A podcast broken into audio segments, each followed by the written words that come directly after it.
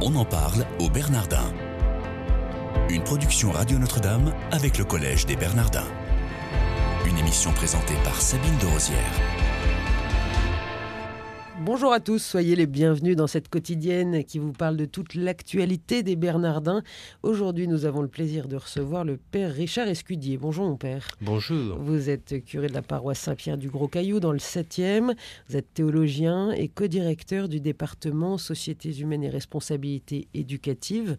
Vous enseignez aussi à la faculté Notre-Dame. Au Bernardin, vous êtes responsable du séminaire Institutions et figures contemporaines de la filiation qui tiendra son colloque conclusif les 11 et 12 mars prochains. Ce seront deux jours qui vont s'articuler comment, mon père? Deux jours qui vont s'articuler autour de trois pôles trois pôles de réflexion, euh, soigneusement choisis et discernés par, euh, par Jacques Arène en particulier et, tout un comité scientifique. Euh, d'abord, droit et filiation. Est-ce que le droit peut tout? C'est une très très grosse question. Quelle est la liberté du droit ou le pouvoir du droit? Donc un premier pôle d'intervention autour de cela le vendredi entre 14h et 18h. Le deuxième pôle, c'est autour de religion et filiation. Parce que euh, la filiation a aussi une dimension religieuse, symbolique, on peut dire.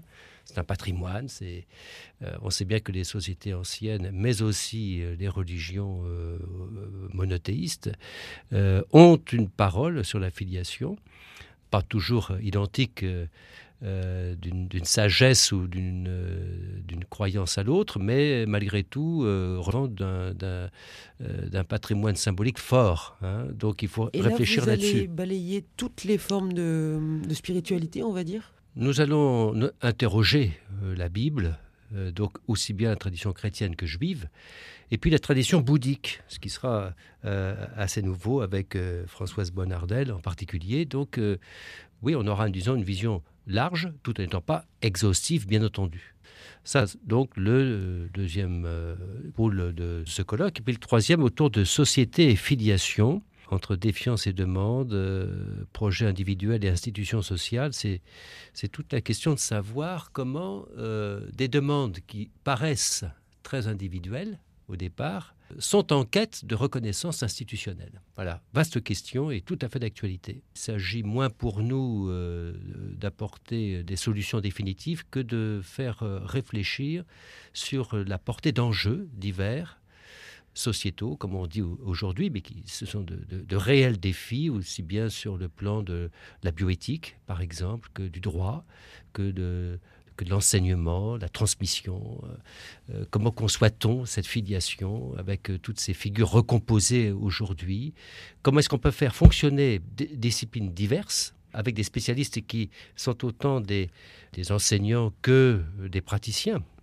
Vous avez des, professeurs, mais vous avez aussi des, psychologues, des psychopraticiens en particulier.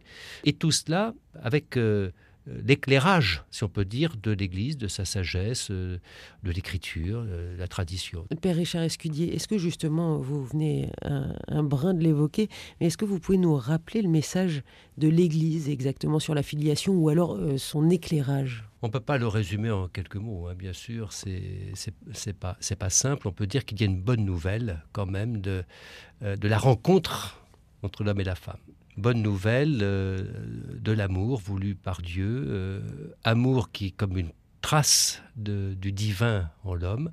C'est peut-être d'ailleurs pour ma part la meilleure voie d'accès à Dieu, c'est de passer par l'autre. Je crois que le grand message euh, judéo-chrétien, c'est le message de l'autre. Euh, les chrétiens savent bien qu'à travers le dogme de la Trinité en particulier, l'altérité a vraiment une place euh, immense. Quoi. Je crois que c'est la première chose.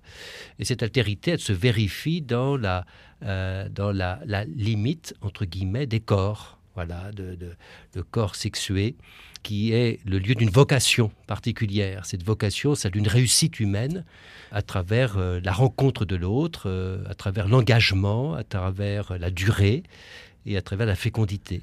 Ce qui implique un certain nombre de choses que, que nous connaissons bien euh, autour de la dissolubilité, euh, autour de la fidélité en particulier, comme, comme source, comme lieu, plus exactement de, de bonheur, comme lieu de bonheur, vous voulez. Et avec le synode sur la famille, est-ce qu'il y a eu des choses qui, qui ont pu vous, vous, faire craindre ou, est-ce que ça, ça, a changé votre regard Est-ce que ça vous a servi ce synode euh, dans le cadre du séminaire? Je pense que le synode nous a profondément confortés dans euh, cette bonne nouvelle du mariage en particulier. L'Église, euh, enracinée dans l'Écriture, croit profondément dans l'engagement, l'engagement du mariage, c'est-à-dire une union pour toujours, là où l'homme et la femme s'épanouissent dans, une rencontre. Euh, je dis bonne nouvelle, ça ne veut pas dire condamnation de ceux qui ne le vivent pas. C'est tout à fait autre chose.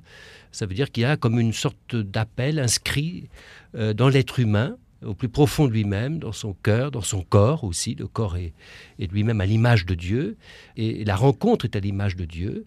Euh, et donc le synode ne remet rien en cause, au contraire, il le conforte, mais en étant en même temps ouvert à une pédagogie une pédagogie divine qui est une pédagogie progressive et qui accueille des situations qui euh, ne paraissent pas euh, en phase avec euh, l'enseignement de l'Église et qui pourtant sont humainement susceptibles d'incarner un jour ou l'autre euh, la vocation euh, à laquelle ces situations sont appelées. Est-ce que vous abordez le thème de la filiation spirituelle, si on peut dire ah. ça comme ça? Oui, nous l'abordons, la filiation spirituelle. Ce sera, par exemple, euh, l'intervention du père Éric Morin, qui est bibliste, comme vous le savez, et qui traitera le sujet de l'adoption filiale chez Paul être fils et n'être que cela. Hein.